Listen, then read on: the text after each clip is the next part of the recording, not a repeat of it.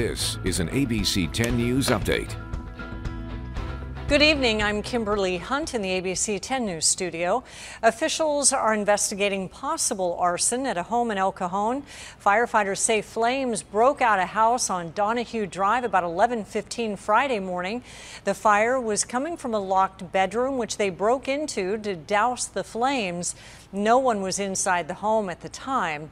The sheriff's department did detain a man for questioning who was standing outside the home when crews arrived.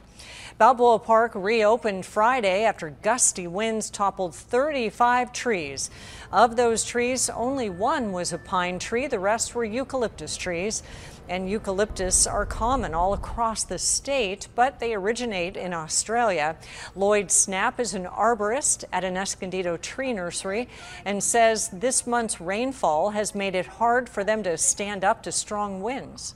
Eucalyptus has a really dense, heavy wood and so you end up with a lot of weight up above the ground and it can make it a little bit trickier for the roots to counterbalance that or, or hold that up uh, when you have a lot of resistance from wind. Snap adds the tree's location also makes a difference due to the soil competition. Composition, rather. Meteorologist Angelica Campos joining us now with a forecast. Hi, Angelica.